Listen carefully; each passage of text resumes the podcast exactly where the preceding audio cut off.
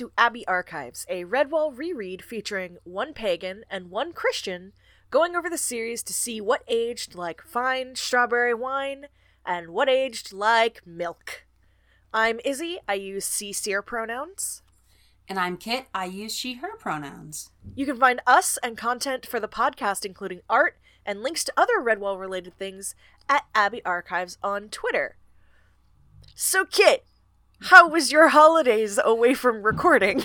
They were actually very good. I think this is the best Christmas I've had, like, and I'm not exaggerating, in like three or four years. Nice. Um, it was very chill. Everybody got what they wanted. Um, the kids behaved really good. There was like a little bit of like upset on Christmas morning, but that was because of some relatives of my sister's, uh, her in laws. One of their little dude, one of their little dudes is like, per- he's he's got pretty serious illness, but he did pretty good, all things considered. And just like nobody got sick other than that. Well, actually, I take that back. Two people got sick, but one was a stomach bug uh, because we think he ate too much sugar. and the other one was the little dude who's like permanently sick anyway. So yeah. But other than that, it was really good. Uh, I got a lot of artwork done. You sure shit did. Oh my god, so many kits a day. I'm like looking at one right now because I'm working on the prompt for February. it's just like I gotta draw all this pink. Um, Pink. pink. Uh, yeah, other than that, I had really good holidays. Um, my birthday went well this year. It was nice and quiet. I successfully did a recipe from the Legend of Zelda fan cookbook. Nice. And mom made an amazing cake, a really good cake, a delicious cake. It was so good. Kit Kit is old. We say as if Sarpedon isn't 40. I am officially 31, yes. we, we when it was Kit's birthday, I made an announcement in the server and jokingly called Kit old. And one of uh, the people in the server, Sarpedon, um, who is also on the Reddit, which is where he found us, um, he's in his 40s. How dare you? How dare you bully one of our members? I'm not. I'm saying that he was bullying us, calling us young whippersnappers and such, which But is mere- true. I'm 28, so yeah, we are but mere Dibbuns. we are but mere Dibbuns. And how are your holidays? They were okay. Work was annoying. Work is always annoying. I'm trying to find a new job, but otherwise they were good. Um I got to chill with my partners. Uh New Year's was good. Um we basically like Ken and I spent the entire time just playing Animal Crossing for the New Year's event. It's not that is It'd valid. be like that sometimes. And I've been playing Stardew Valley a lot. I'm excited because after recording, I'm gonna get to play Legends of Arceus.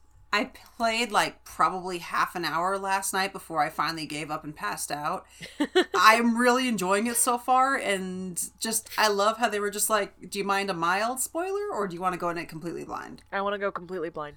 All right, I won't say anything. I know but- a little bit about the gameplay mechanics and the fact that the world just kind of looks a little like ass.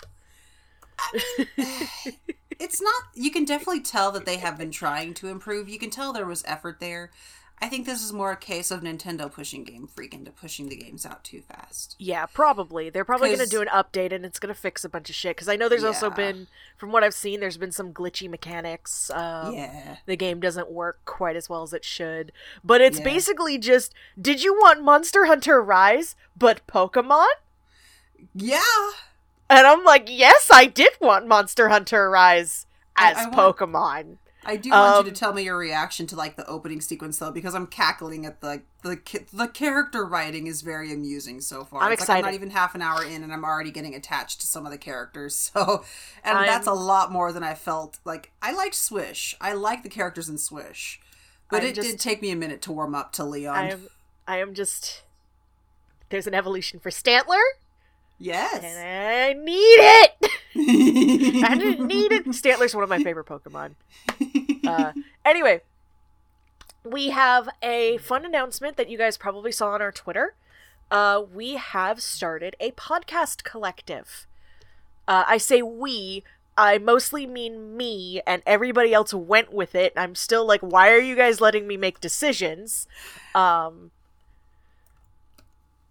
but people keep letting me make decisions. So we've started a podcast collective called Hearthside Enclave.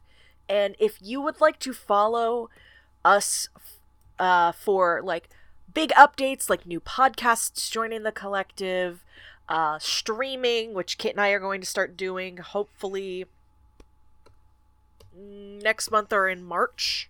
Mm-hmm. I don't want to say this month because this month is already almost over and I don't want to put that pressure on us and we have to figure out a schedule. But Yeah, I'm about to say this month only has two more days. Let's not do that to ourselves. Yeah, no. Or- no, yeah, two more days. yeah. Um like if we're going to start streaming next month it's going to be towards the end of the end of next month. But anyway, Yeah. um because that's where we will be doing like the posts and announcements for when we start streaming Lost Legends of Redwall. Um Yeah. Because we're going to stream that and we're going to do an episode on it at some point. uh, I want to start streaming Pokemon Uranium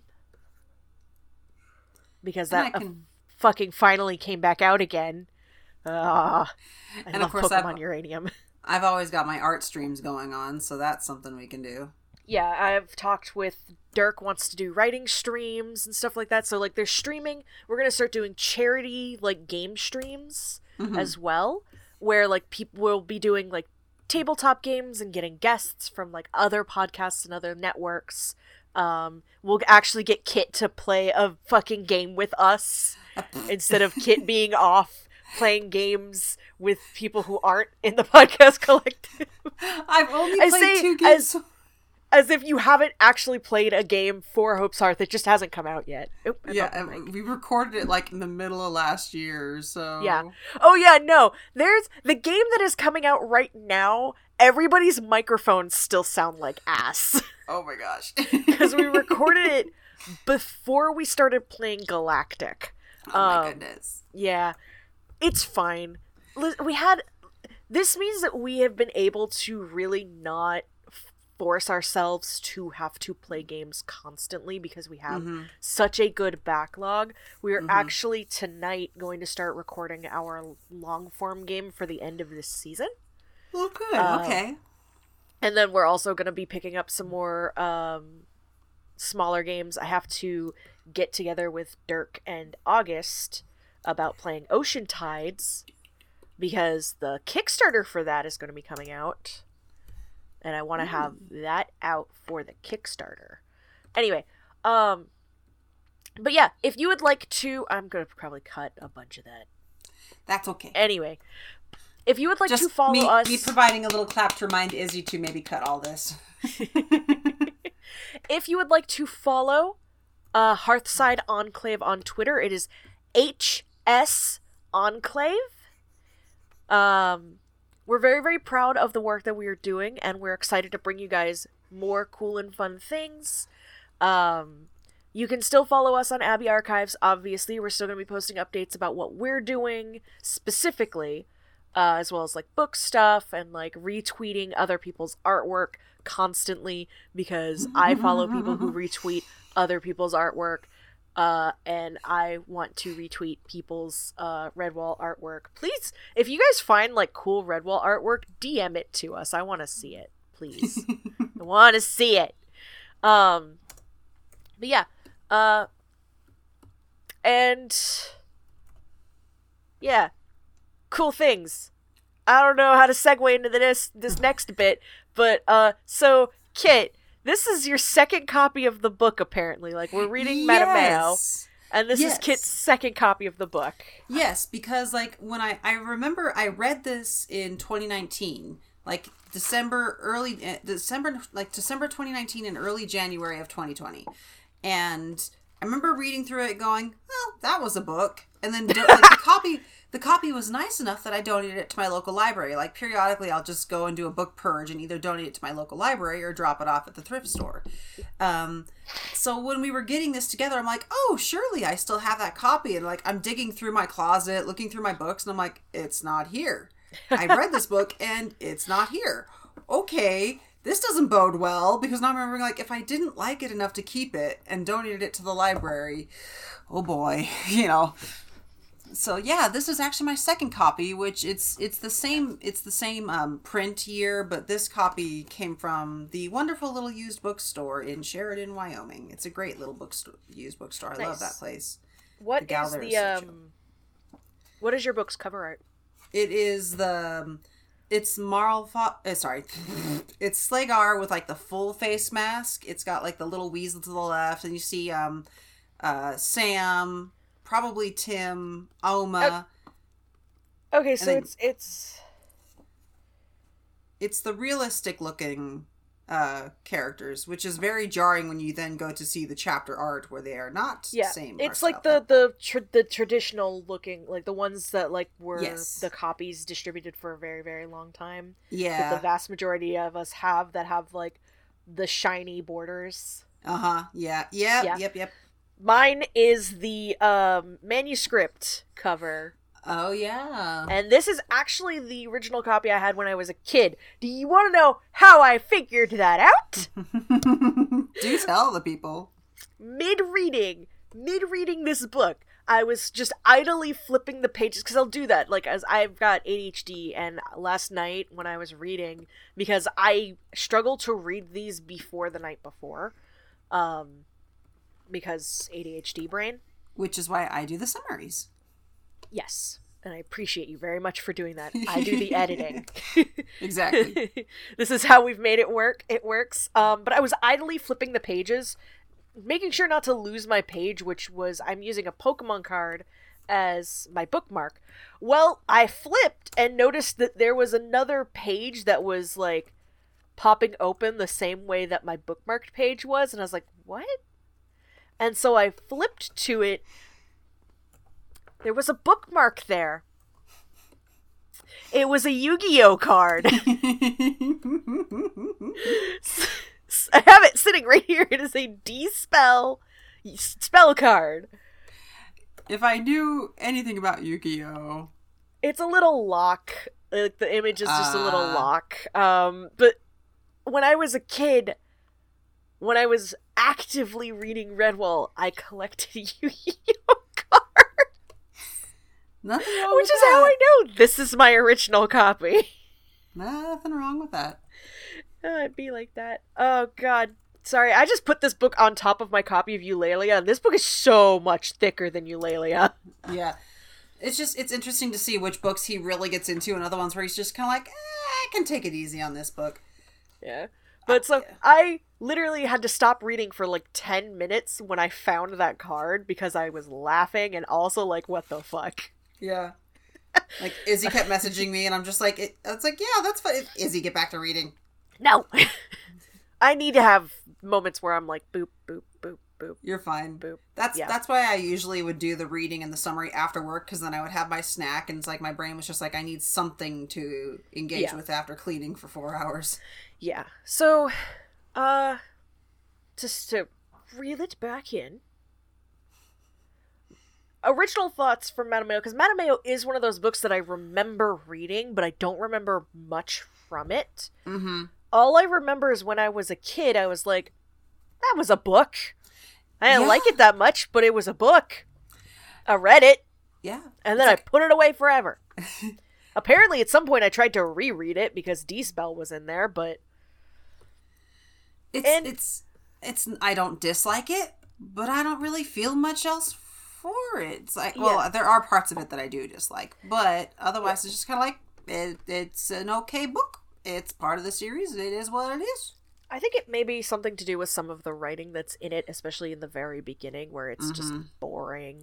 Like Like, we we do talk about it too. Like, yeah. So, all right. So today we are obviously reading uh Matameo. I'm going to pronounce it Matameo. Kit's gonna pronounce it Matimeo.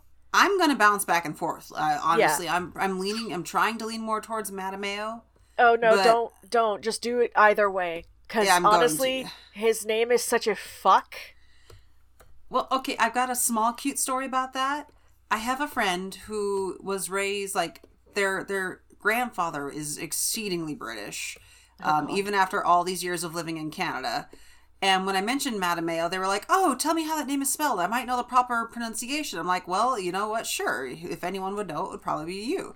So I read it out, and they were like, "Oh, yeah, no, I thought that was a bastardization of a different name, but no." When I explained like the whole, like, yeah, his name is a mix-up of three different names, and when I read out the full three names, they were like, "Oh," and I said, "Yeah, like his dad obviously wanted him to get bullied." Instead, he became a spoiled fucking brat. Yep. Um, so, we're reading the first book of Matameo, Slagar the Cruel, from chapters 1 through 25. This is half of the book. Yeah, pretty much. This is half of the book. I don't know how this keeps happening where the first book in the book is half of the fucking book. I think But it keeps happening. this- This is the third book that this has happened in. I think it's because it, a big chunk of it is set up. yeah. We're, we're setting up the story with this. I guess. Um, content warnings. So, content warnings for slavery, kidnapping, character death, claustrophobic conditions, severe facial scarring, uh, abuse, Yeah. Honestly, specifically there's- child abuse. Yeah. Um, This one is a lot milder than like. I I mean, I say it's a lot milder, but like there is like well, it's not It- gonna be much milder. it's not, but like it, it is interesting to me how like I'm reading through this and I'm like there isn't. It doesn't seem like there is as much that I felt I had to warn for than I did with the others. Yeah, it's because a lot of it it's more consistent with yes. everything. Yeah. Uh, it's the same content warnings because it's the same shit keeps happening because Slagar Mhm. is cruel. I'm interested in yeah. how you. I'm surprised how you say his name. I was saying it's Slagar. Slag because his face looks like slag. Oh. Did you did did that finally click for you? Yeah, yeah, yeah. Honestly, because again, like I was saying, it's Slagar all this time because I thought, you know, fantasy name. Because Yeah, the vermin, because the vermin don't get names, so not normal names. I mean, his original name was fucking Chicken Hound, but yeah. Spoilers. we all know this. That's not a spoiler. We all know know. this. I know. anyway, we open on and this is this isn't chapter 1, this is the opening. We open on Orlando the Axe following the fox. His home destroyed and his daughter Auma stolen from him. This first bit, the repetition, Orlando the Axe was following the fox, is so good. It's delicious. Delicious. I s- It's Elmo good. was delicious. delicious. so Um, good. Like it just really drives. It's a very simple sentence that is repeated throughout the chapter that really drives home how Orlando the Axe is feeling. Orlando is a badger, by the way. mm-hmm. He's a a badger from like what the Western Plains, the Eastern Plains. Uh, The plains. The plains. I don't think they really specify if it's west or east, just that he is from the plains. Do-do-do-do-do-do-do. Yeah, I don't know. But uh so he is there following the fox because the fox he- stole his daughter and destroyed his home. So he's going to get he's going to fucking kill the fox. That is his mission is kill the fox, get his daughter. Yep. It's I mean, Slagar So- should have known, or Slagar should have known better when he went and messed with a badger. Does it look like he knows better? Oh, no, that's true. No. Does it look like that this man's knows better? He does not. no. So then we move into our first chapter. The second beginning of the book is an entry from John Churchmouse, the recorder. Uh, he's setting the scene for us. Uh, it's almost the solstice of the summer of the Golden Plain because the uh, plains outside the abbey, like on the side of the abbey that's not the forest, are just full of yellow blooms, and King- it's it's really King pretty. cup, king cup, and dandelion mingled with cowslip. It's it's honestly it's a really pretty visual. Uh, Mhm. apparently, it's been eight seasons since the events of of Redwall itself, since Cluny happened. Mhm. They've been very peaceful years, full of like plenty good harvests, stuff like that. And John Churchmouse is writing down all of the goings on of the Abbey. There's a feast being prepared because it's been eight years, and it's also you know the Abbot's anniversary, etc. Um, and it's a lot of very flowery Verbose? writing. Yeah, flowery writing. and uh, just like literally in my notes it goes it's a scene it's scenes like this that i love and hate on one hand they're important to set the scenery around us and get a feel of the place on the other the flowery heh, writing makes my brain fuzz out Yeah, this first chapter is not particularly engaging, and I personally feel like there would have been a better way to set the scene of the bustling abbey. Because, like, uh-huh. they kind of did this in Redwall, but it wasn't as much. And the real setting of the scene to what was going on was following Abbot Mortimer around. Mm-hmm. Like, having the camera on him as he saw what was going on and running into Matthias. And, Uh, like, I- whereas this is just like there's goings ons happening. Yeah. I'm writing them down. Now I'm going to go help sample the drinks in the cellar with Ambrose Spike. Yeah. Um and and like I'm probably going to get some pitchforks pointed at me for this, but like it's writing like this that I can't read it if it is consistently like this, this much detail, this much just unnecessary um background like it's okay to set up a scene, but if you get too detailed, you lose the reader. Like this is why I can't read the Lord of the Rings books because there is too This is why I can't read George R. R. Martin books. Oh, I just don't like Martin's books because I don't like what he writes. Um, That's fair. They're full of so much detail. I had a friend in high school who wrote like that. Mhm. Um, just way too much detail. His writing was good. I couldn't read it. It's like it's very hard to find that balance because on one hand, like I do appreciate world building like this, where we get a lot of the setting, but on the second hand, it's like, what is this really important to the plot? And does this help us? Like, not to be all Chekhov's gunny on people, but like sometimes it's like you do need that to be plot relevant. Like describing like, oh, this great cool castle. It's like, all right, but what does it do? Like in some of the books that I like, when they describe the castle, the way the castle's put together helps to emphasize like what does the ruler of this country emphasize? Like, does it have high walls for defense, or does it have murder holes and arrow slits everywhere for offense? You know, um, Murder holes. but yes, so it is a good setting. Like we do get like the feeling of like this is the it's it's it's setting up Eden perfection comfort to Yeah. be destroyed later. Yeah.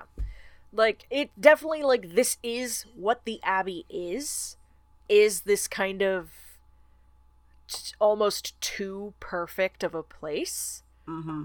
Uh the abbey has its problems. We all know this. We've talked Oh, about yes. it before. Um and we're going to talk about it more as we go forward. So, chapter 2, we are introduced to our villain, Slagar, a hooded fox with a raspy voice, hiding in the sad remains of the Church of St. Ninians, which for some reason is still standing. I don't know why they didn't decide to tear it down so no one else could hide in it, but they didn't. Um cuz like I would have done that, uh, especially after everything that happened there. Mm-hmm. But, I'm, I'm, I'm yeah. pretty sure. Is it this book? There's like this book or another book where they do tear it down. Like I remember. It's I don't know if they tear it down in this book. Okay. They haven't yet, so They haven't yet, but I do remember in at least one book soon-ish it does get torn down because they're like, you know what, this place gets used for nothing but evil. Let's just do away with it.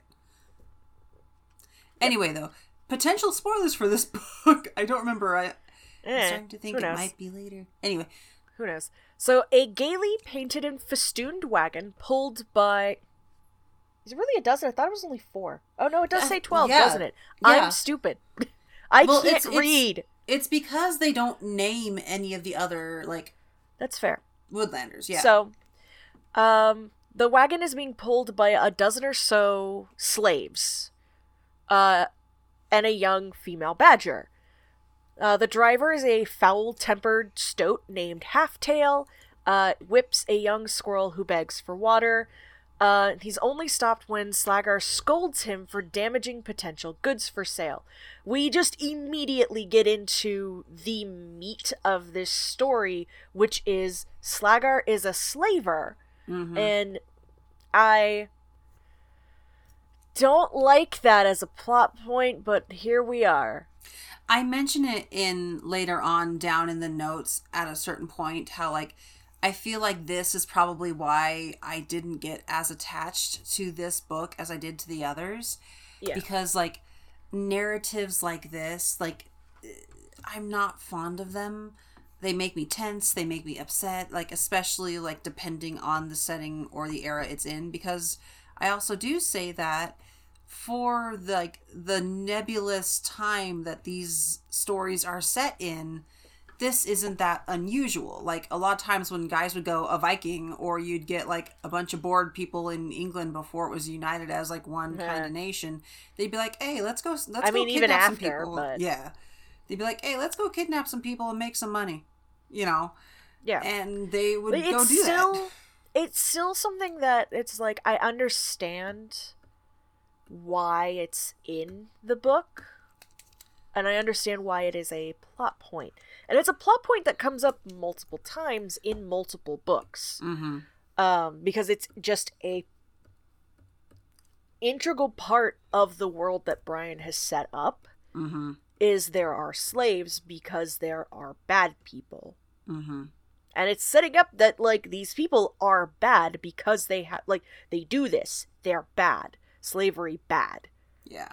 Like but it doesn't I'm mean glad that that that is such a narrative. Distinct point yeah. that slavery bad but there's still a lot of those and i it we're going to talk about it more when we get to that point because i remember typing it into a comment and i don't Mhm. remember everything i said i don't want to try and paraphrase what i typed. yeah yeah yeah. Um, but it's just it's not a a a it's not a pleasant thing to it's not a like a a, ro- like sometimes it's like i just want to read a rollicking adventure not sometimes I want to read the Long Patrol. I don't want to read this. yeah I like the Long Patrol. Leave me alone. no you're fine um, so freaking hare apologist heh. He sends Scringe, a ferret, to get the slaves a little food and water, and then sets to scolding Halftail for disobeying orders. The stoat is thoroughly whipped with his own cane for not taking the cart through the woods and risking alerting the Redwallers to their presence by driving it on the road. Uh, because he w- he was ordered like you need to drive through the woods as much as possible. But when Slagar had like peeked out the door like earlier, he'd seen him just trundling down the middle of the road, causing a big old dust as- cloud happy as could be. And Slagar does not want the Redwallers to know they're there. Yeah So, chastising done, he once again orders Scringe to get food and drink, this time for himself, and he watches uh, over Redwall from a shattered window frame, eagerly planning and daydreaming of revenge. He is. This is where we start getting like that kind of poke where it's like, do we know this fox? Yes, we do know this fox. mm-hmm. Um, and he is called Slagar the Cruel. Uh, do they call him the Sly One in they this? they do chapter? like it, it's it's it's interspersed like it'll mix throughout like his usually it's his minions who'll be like oh yes the sly one is kind of what they refer to him as like to him Yeah. he is the sly one Yeah. So it's Or like to them, yeah. the Sly One, Slagar the Cruel. Um, he's a cruel and sly fox. Um, water is wet water is wet. You can see a lot of like he definitely got some inspiration from Cluny like in how he acts towards his underlings. very much so Because like as even though Cluny, you know, died, like failed and died, Slagar's probably like, oh, that's just because he got too cocky. But the way that he was handling his underlings kept them in line. So Mhm. like you can see where he he he learned, Mhm. but he's not going. He's he's like, I'm not going to make the same mistakes. And you know what? He doesn't. He makes a whole different entire set of mistakes. He sure Like- does. Like stealing the child of a badger. Yeah, God. And this is uh you made this comment like this is the kind of fox that like we want to see in these books Mm-hmm. Instead of like Fortunata and Sela where they were just kind of there and kind of stupid. They really were just yeah. Like no, this is a fox. But that's because Slagar is our central villain in this book and not a tertiary Mhm. bad guy. Um, and then we cut to Cornflower in chapter three, who is looking for her son Mattimeo. Uh, she runs into John Churchmouse, and he tells her not to fuss, uh, saying that he's probably with Tim and Tess. Last he knew, they'd been assigned to help Brother Rufus make place names for the feast table. And speaking of Brother Rufus, he shows up in a tiff over the children's terrible spelling and the ruined place names for feasts. Like he's got these little scrolls, and they are just all misspelled in scratching scrawl. And both Cornflower and John are like tittering because they're like, "Oh, that'll be that'll be mine." it's like, no, it's like John Churchmouse is like, "Oh, that's probably one of mine." Like, and and Brother Rufus is adamant that it's that it is it's Matt it's Yeah. Maddie. Yeah. Also, small note: I use Maddie in the notes because his name just it, it upsets me. They do call him Maddie quite a few times in the book. Mhm, so I am justified. It also helped. It also helped me from like calling him Matthias or Martin. So like calling him Maddie helped me keep track. Um, Yeah. But it's just this whole little exchange is very cute. Like and all like right out of the gate, we see Cornflower is an actual character in this book. She has personality. I made this comment, and then you made the comment like just a few lines down in the synopsis. We both were like, I think she's had more lines in just this section than the entirety of Redwall. yeah, And it's true. She's a person in this book. What the fuck? yeah. Like, what? A person? She's a person. And I mean, even with, and we make a eh comment about this later on, but like, even Tess, who is shown kind of a few times to be like Maddie's quote unquote romantic interest, they're like eight.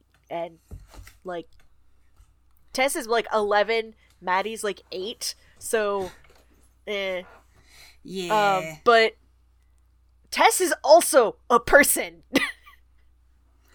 they like it's honesty to a point where it's like I forget that they're supposed to be love interests. I'm just like, yeah, she's a fun character. And Then they're just like, oh, they're gonna get married someday. I'm like, uh, okay. Which I think shows that um, Brian definitely kind of learned definitely. between books. Like, no, I actually want to write ladies who are characters and Yeah. not sexy lamps.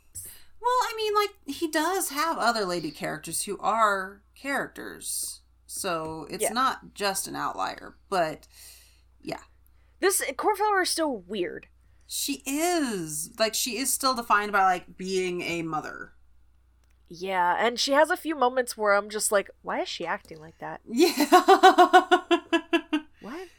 It, it's there's some moments where it just feels a little out of character. We'll get there. well, yeah. So Rufus and John both complain to Cornflower about Maddie's behavior because apparently he's basically just a spoiled brat. yeah. Uh, and she agrees with them in like a put upon manner. She's like, "Yeah, he's not like he he has issues." And then John does call Maddie a brat, and she shows some backbone and stands up for her son. You know, uh, Yeah. and like it's like she says like it's not his fault that he's the son of the warrior of Redwall. And it is not just her and Matthias who were spoiling him. He's been spoiled since the day he was born. They really she like she does call them out in a really good manner. Let me see if I can find it. Let's see. John Churchmouse peered sympathetically over the top of his square glasses. Maybe it'd be better to do so, if you'll excuse me for saying. Young Matty will have to start growing up sometime if he ever hopes to become the warrior of Redwall like his father Matthias. Mattimeo will have to start behaving responsibly instead of going about like a spoilt brat, if you'll pardon the expression, ma'am. Cornflower stood up. I know exactly what you mean, Mr. Churchmouse, but we may be judging Matty a little unfairly. After all, he does have quite a lot to live up to, being the son of Redwall's warrior. Besides, practically every woodlander within our walls has spoiled him since the day he was born. Mm-hmm. And then there was an awkward silence because both John and Rufus did not know how to respond to that because it's fucking true. Mm-hmm. Like she called them out on it and they're just like, Oh yeah, I guess. And then a mole babe is just runs up to them to snitch on Maddie, who is a slaying vitch. And all the adults scamper to the conflict. It's like, come here quickly, Joe Mice. Aceny, Maddie be a slaying vitch, do hurry. It's very cute. I love the moles in this book. Like the moles in this book are very good. They are. We, d- we don't get as much of them, but they're still very good. Yeah. Um, and so Jess and Sam uh see the fight. Like we get we cut over to Jess Squirrel because she is uh the first on the scene. She'd been in a, a tree, an apple tree in the orchard with her son Sam when they heard the screams, and apparently. Maddie and Vitch are just in a fucking knockdown, drag out, kicking and biting kind of fight. And Maddie's winning. Yeah, Maddie's fucking winning.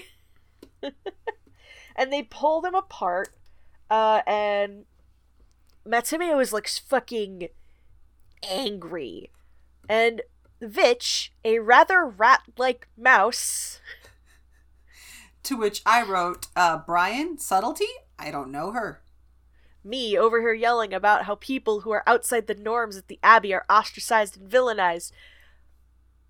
But the joke is, is that Vitch is actually a fucking rat. Mm-hmm. uh, Uh, uh, but yeah, Vitch is pretty worse for the wear. Like Maddie was winning. Maddie was fucking winning. Um, Literally tearing this guy a new one. yeah.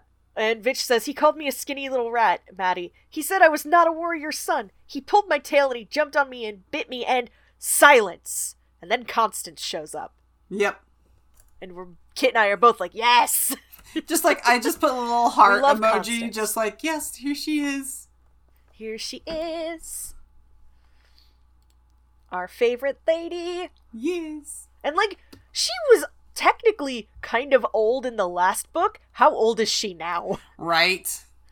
Fuck. Badger's old. Badger's amazing. Yeah, we love badgers. There's multiple badgers in this book. It's we, we eat good tonight, boys.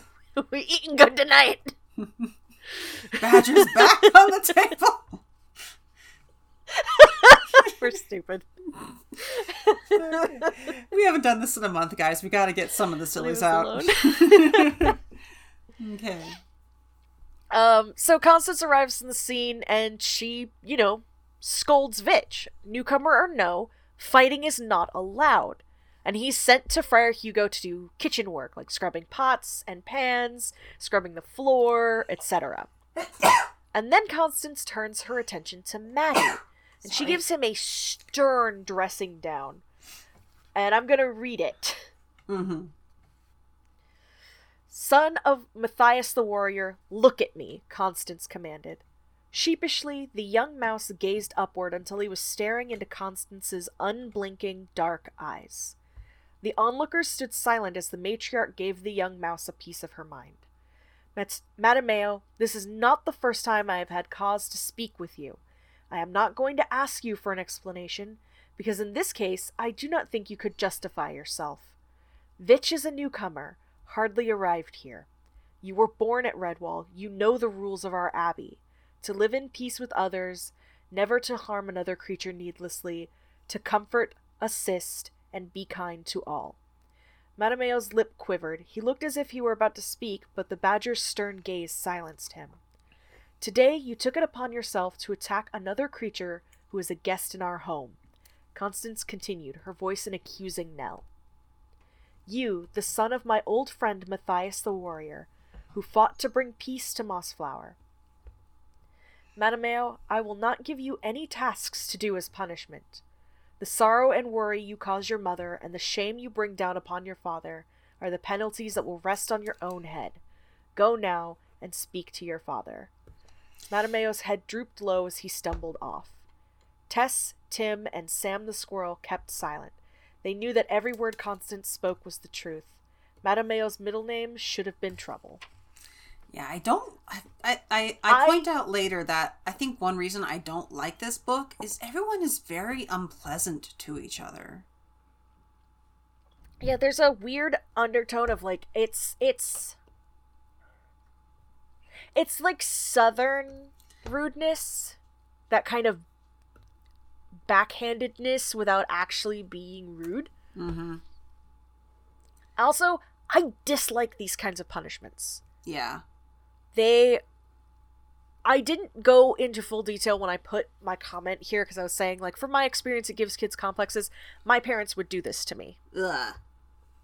They they would pull like the whole like I'm disappointed in you, like don't you feel bloody blah because like you made me feel bloody blah and on one hand, I can see where this punishment is coming from, trying to make the kid realize other people's emotions. Mm-hmm. Like your actions. Let me tell you why that. But yeah, let me tell you why that doesn't work. I'm kids' brains. Listen, I used to teach kids. I figured. Yeah, go, go ahead. I've had to explain this to my own mother one time. Yeah, go uh, go ahead. So Kids' brains, obviously, they're not done cooking. Your brain doesn't finish cooking until you're 25 years old. Okay? That's really late in life, technically, but really it's not because we can live to be like a century old. Mm-hmm. So the fact that our brains aren't done cooking until about a quarter through our lifespan, really not that bad. But when you're a kid, everything that happens happens to you and you alone. Your experiences are not shared by other people, and the things that you do don't affect other people. This is not a true fact, but this is how it looks to kids. There are kids who realize faster than others oh, my actions have consequences. What I did made my friend cry. I shouldn't do that again. Right? Mm-hmm. Usually, kids will realize this about other kids before they realize it about adults. Mm-hmm. Trying to say you've made your mother feel sad and you've made your father feel shame, like, I'm disappointed in you, do you know why? kind of vibes, doesn't work. Because it doesn't lay out the direct consequences of what his actions have done. Mm-hmm. All it does is say, Your parents are mad at you. Exactly. He already knew that. Yeah.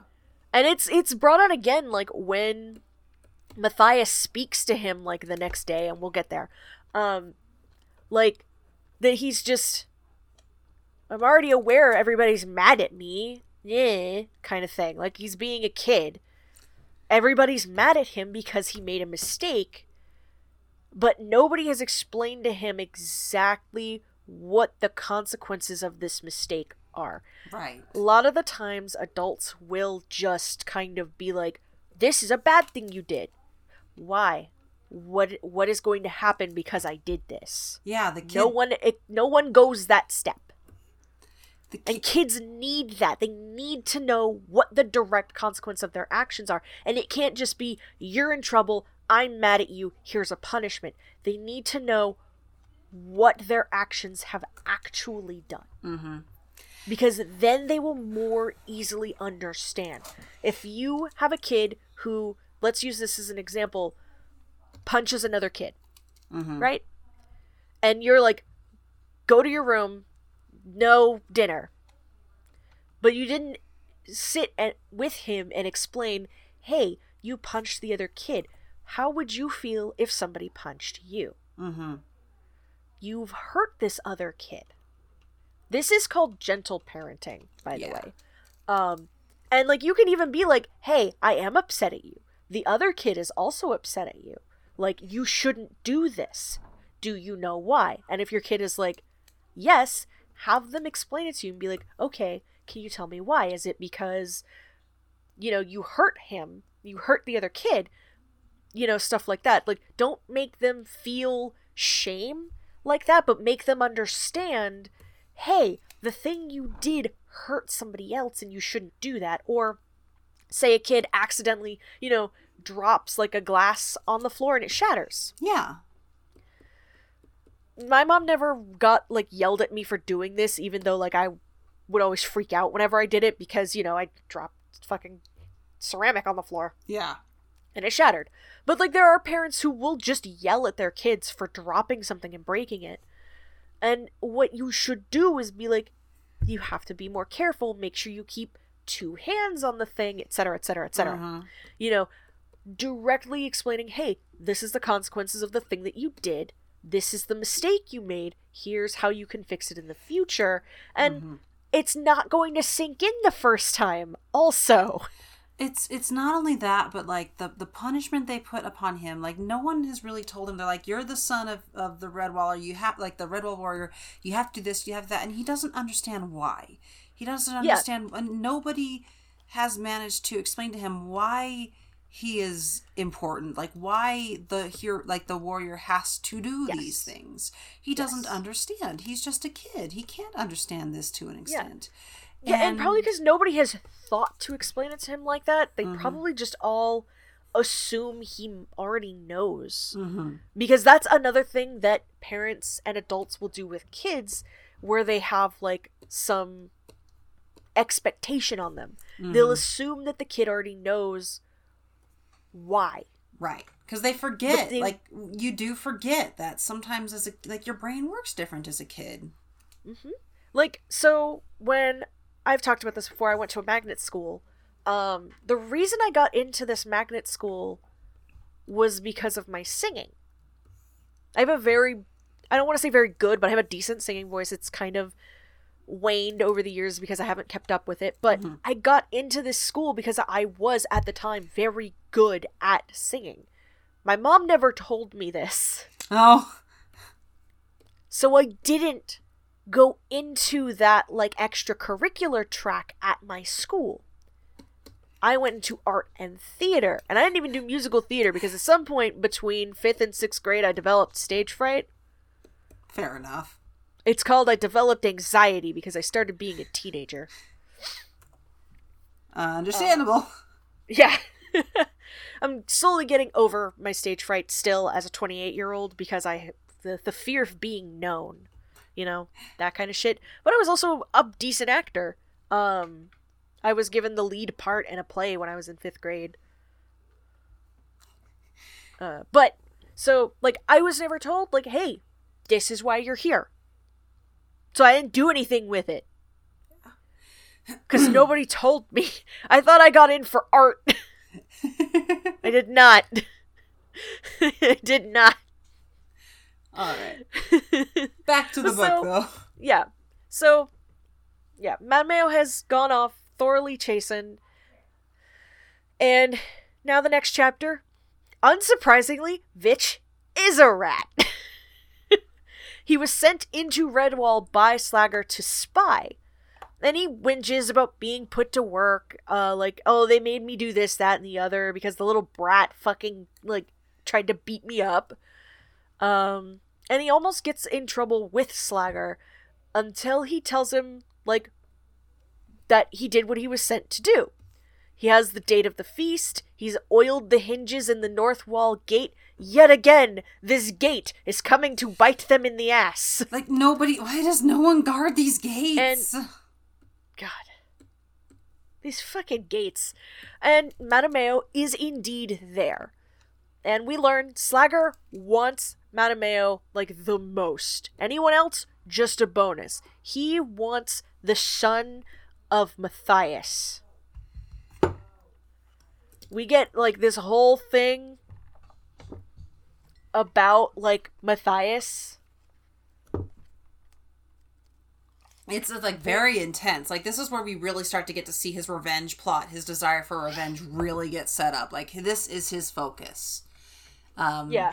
He's got a very. I, I I say it a little later down because like in the next, um, he commiserates with Vitch that revenge is the best thing in the world, and Vitch is just puzzled. Like what could hurt the Sly One? Like this is where they mentioned the Sly One. But like I like this because it it kind of differentiates Slagar from um Cruelly uh Cruelly um Cluny and Cluny Tsarmina. and Tsarmina in that he he uses his wits more than he uses his violence because he he's learned his limits. He knows what he can't do because he's seen Cluny fail. He knows what happened to Cluny. And his desire that laser focus for revenge makes him a very compelling villain in a lot of ways. Um because he he just wants them to suffer Yeah, he just wants them to suffer. He doesn't care about like taking Redwall. He doesn't care Mhm. about anything else. He wants them to suffer the way that he suffered. mm-hmm. And so he commiserates with Vitch. You know, revenge is the best thing in the world because Vitch is like fucking pissed Mhm. about Maddie. How dare they make me do manual labor? Ugh. Ugh. How dare this child beat me up? Yeah. How dare this child act like a child? Yeah. And yeah, Vitch is puzzled about how one mouse could hurt the Sly One, and Slagar says it was the whole Abbey that harmed him. Taking Maddie, their prized child, will be the best revenge. Like, he says specifically, like, you couldn't imagine the agonies they'd go through if he went missing. You see, I know the Woodlanders of that abbey. They love their young, and they'd rather be made captive themselves than have anything happen to their precious little ones. This is what will make my revenge all the sweeter. And he's And right. he's just like, he's yes, exactly, because the Woodlanders do care about. Like we've seen, we saw it in Mossflower, we saw it in Redwall. They care about their kids More than so anything much, else. Yeah. more than anything else, more than their own lives. And the moment is broken by Vitch trying to touch Slagar's mask because he's like, "Is this why you wear this mask?" And he is viciously rebuked and sent back to the abbey to continue spying. Like Vitch is like, "Do not fucking touch me. You get back to the that abbey. You keep spying on them, and do not let that kid out of your sight." Or so help And- me. Yeah, or so help me God. Uh, Vitch departed. Uh, I'm just gonna read this last bit. Yeah, go ahead. Vitch departed hastily, leaving Slagar to take his ease once more. The cruel one lay back, all thoughts of sleep banished by one word, which echoed around his twisted mind like an eerie melody revenge. And then we get the cursed fucking Oh. chapter arc! I hate this. It's so bad. Like, I know this has nothing to do with the book writing and anything, but it's it's awful. The the the I want clothing is to put awful. a caveat here. I want to put a caveat here really quick. Please let me say this. We are both artists. We understand. One, the artist who did this work is still alive Oh yeah. and does not necessarily actively participate in the Redwall fandom, but is here. I don't know if they listen to the podcast, but if they ever do, we do like your artwork. This is just a particularly cursed looking little mouse boy. The, it's it's the it's the face. It's like everything. It's like if you cover up the face, the rest of the art is fine. But the it's the eyes, that the face nose, is flat. If it had been like an actual mouse face, I think it would have looked better. very much so. Yes. But so yeah, he's wearing like a slash doublet and things like that. Like this is very fancy clothes for even though like every single chapter he's described as wearing a habit. Yeah. But yeah. So we find ourselves in the gatehouse the next morning with a very grumpy Matthias. Like he is tired, he's grumpy, he's just like He's glowering. His friend Foremole tries to cheer him up and gently advises him not to whack Maddie too hard. We learn that Maddie has already gone without tea or supper the day before as a punishment because Matthias was pissed when Maddie came home. Like he was so mad that he he knew that he better send the kid to his room or he'd do something he would regret. Yeah. Which, honestly, good job, Matthias. Mhm. Good job. hmm Good parenting to just be like, you need to. We need to not be near you. Like, he didn't. Obviously, he didn't explain it, which means that Maddie doesn't understand, Yeah. but he did do the correct thing in separating himself from the situation so that he does not do something that he doesn't want to do hmm to a child. hmm This is a thing that some parents do not understand that they should do. Yeah. So, He does. He just he has a very good parent. Like I I do like that in this book. Matthias and Cornflower are good parents. they are. They're very good parents. Yes. They are. Because there's a lot of moments where you notice the way that everybody else is rearing their kids is quote unquote traditional. Like, they'll put, like, their hands on their kids, they'll, like, yell at them, things like that. Ah, well, But Brian is specifically showcasing the honorable warrior and his wife and son, Mhm. and they don't do that. yeah. I mean, like I think we never hear about Orlando going after like spanking Auma, but He does cuff uh oh, Cheek. cheek, yeah, though that's he true. does cuff cheek. yeah, So yeah. But that's also the Badgers have always been like that. yeah, That's just one of those things. yeah. So said child peeks out of his room, not cheek, M- Maddie. Yeah, Maddie. We Cheek happens Cheek later, yet. but Maddie peeks out of his room after a few minutes, and Matthias orders him to come out, and they they have a talk. Um, Matthias asks him like why does he do this it hurts him his mom his friends and like that like matthias is confused and sullen by now. Everyone's having a go at him and he doesn't understand why. And like by this point like we were talking about this earlier i'm on Mat- Ma- Mattimeo's side like he is a kid. He doesn't understand this. Like matthias can ask him like why do you do this? You're hurting all of us. And Mattimeo doesn't understand. He's like but why does it hurt you? Like no one is explaining to him why this is a bad thing. He doesn't Yeah, understand. He really wanna- doesn't I want to read this section. So, Maddie, why do you do these things? You hurt your mother, you hurt me, you hurt all our friends. You even got your own little pals into trouble. Why? Mattimeo stood tongue tied. What did they all want? He had apologized, said he was very sorry, in fact, he would never do it again. Jess Squirrel, his mother, Constance, they had all given him a stern telling off. Now it was his father's turn. Mattimeo knew that the moment he set paw out of doors, he would be spotted, probably by Abbot Mordalfus, and that would mean another stern lecture.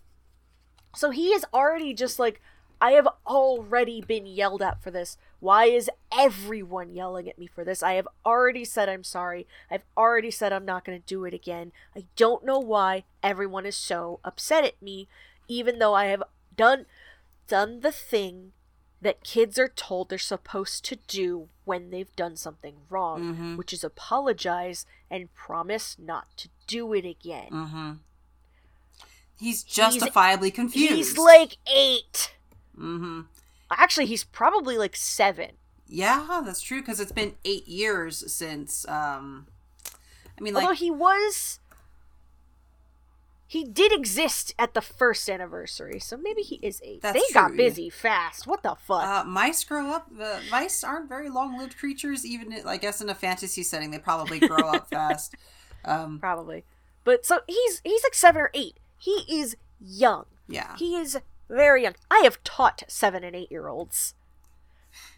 I love them very much. They're idiots. I'm tell me I'm wrong. no, no, you're right.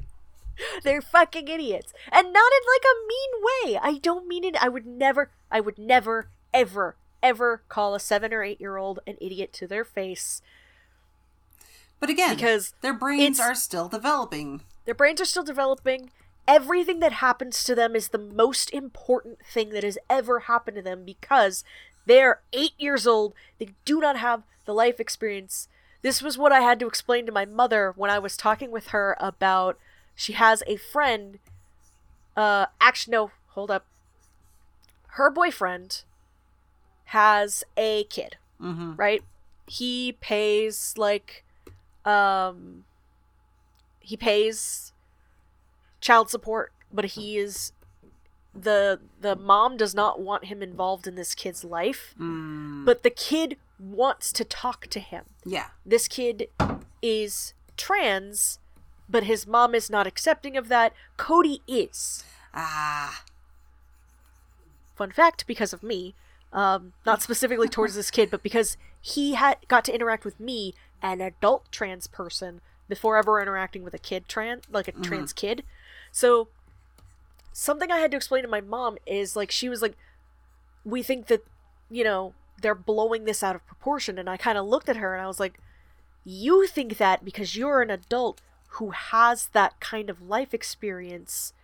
to be able to look at all these different options. To this kid, this is the end of the world. Yeah.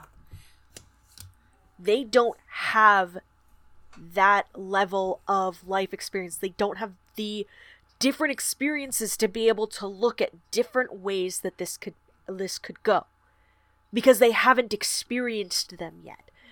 This kid is in the middle of experiencing this for the first time. Yeah. So this is the most important and most devastating thing to ever happen to this kid. And I used an example. I was like, "Mom, you have always told me that you would accept me no matter what." And she was like, "Yeah." And I knew that. Objectively, I knew that. But everything that I saw from other people who were trans coming out to their parents was the opposite. Mm-hmm. And so, when I came out to you as trans and you were weird about it, it was the worst thing in the world. My mom didn't not accept me, she just struggled with the language of it. Because my mom is Gen X, Yeah. she struggles. She's gotten way better over the years. She and I have had long discussions about it. I used to, you know, resent her a little bit for it Yeah. because it's one of those things. Because when I was younger, it was the end of the world. mm-hmm. And now I'm older and I've talked with her and she and I have worked through a lot of it. And I've got more life experience and it is no longer the end of the world. But when you have a parent who acts weird about something very important to you and you have no other experience to attach it to but this first experience, It's it's, it's the end of the world. yes. And that's what that's what this is with Maddie. He's still very young, and Matthias and Constance and Cornflower and everyone else around him can see all the different ways that this could go, but he only sees what's directly in front of him, which is the experience he's currently having. Yep. Which is the adults are all yelling at me and I don't know why anymore. Exactly. So, you know, it's the end of the world. And he is, you know, starting to feel resentful. He is feeling rebellious. And Matthias can see that. So his solution to kind of distract Maddie It's not in this it's not. a- situation to kind of maybe start explaining properly like why he needs to act the like the way that everybody expects him to is he pulls the sword down from over the mantle like Martin's sword and hands it to Maddie to see if he can wield it. And Maddie can almost lift it but not quite the sword is taller than he is Yeah. But he still does manage to lift it up. he does he just can't get it over his head Mm-hmm. And so Matthias shows off a little. He like whips it around his head until it sings through the air, and then he slices through a bunch of the breakfast food on the table. Uh, near like passes it like within a quarter inch of Maddie's head, and then you know it ends up point down in the floor. Bruh, your wood floors, bruh, bruh, your floors. Your Cornflower would have been like, Matthias, my floors. Yes. Like, what are you doing? What are you doing to my floors? Sir, you know better. and then you know he does he goes into a short it's you say lecture here but really it's more of a gentle lesson Yeah. about how the sword does not make Maddie a warrior. It's just a sword. Good people, bad people, anyone can wield a weapon. It's his hard work and his commitment to being gentle and a protector is what makes him a warrior. And someday he will teach Maddie how to be a warrior too. This is a very important moment right here because Matthias has realized okay, this approach isn't working. Mm-hmm. What he was doing before, which was lecturing and being like, why do you do this? Why are you acting like this? It's like starting to try and find the words to properly explain why Maddie has to act the way that everybody expects him to, or why he should. Mm-hmm. And it's to be a warrior, you have to treat everybody kindly. You have to treat everybody that you come across essentially the way you want to be treated. Yeah. If you want respect, you need to respect people in kind until they do something to prove that they don't deserve it. Right. Which is an important lesson in general. Very much so. And one that I don't think enough parents think about either. I have opinions. It's okay. I do also like that they like um the punishment he sets him like I prefer a punishment like this compared to what like Constance did the day before of like oh you're shaming your parents. Um she here he sets him like double the work Vitch has done the day before like he puts him to manual labor. Um he almost threatens to like not let him go to the feast. But he he uses that as like I think he wasn't ever going to actually do. It. I think he was Yeah. just like, "Do you want the worst option, which is not going to the feast?" And Maddie's like, "No, I want to go to the feast." yeah. So he's like, "Okay, you need to go to the friar and do whatever he tells you to do. Double the work Vitch had, and then you need to go flower gathering with your mother until she frees you." Yep.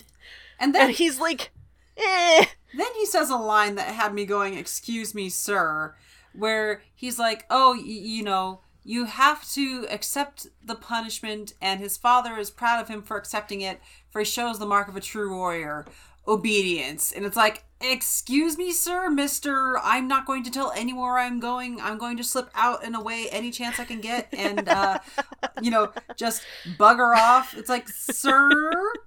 Sir, sir. See, the way that it goes is he was he he gave this punishment to Maddie, and he was watching Maddie to see how he would react. mm-hmm. Would he act like a spoiled child and throw a fit about it, or would he accept the punishment? You know, and you, this is a really dumb thing to expect of like an eight-year-old for them to prove themselves to you like this, Right. because like if he's been spoiled his whole life, if he throws a fit, okay, he's, you know, been spoiled. Apparently, no one has ever made him do work before. which makes no sense. It makes no sense, especially it seems real out of character for Matthias and especially Constance. Yeah, and To not give him in work? general. Yeah. I don't know. I don't like it. But eh. But we're still establishing characters at this point, so Yeah. So, and he accepts the punishment. He's like, I'll do as you have asked, Dad.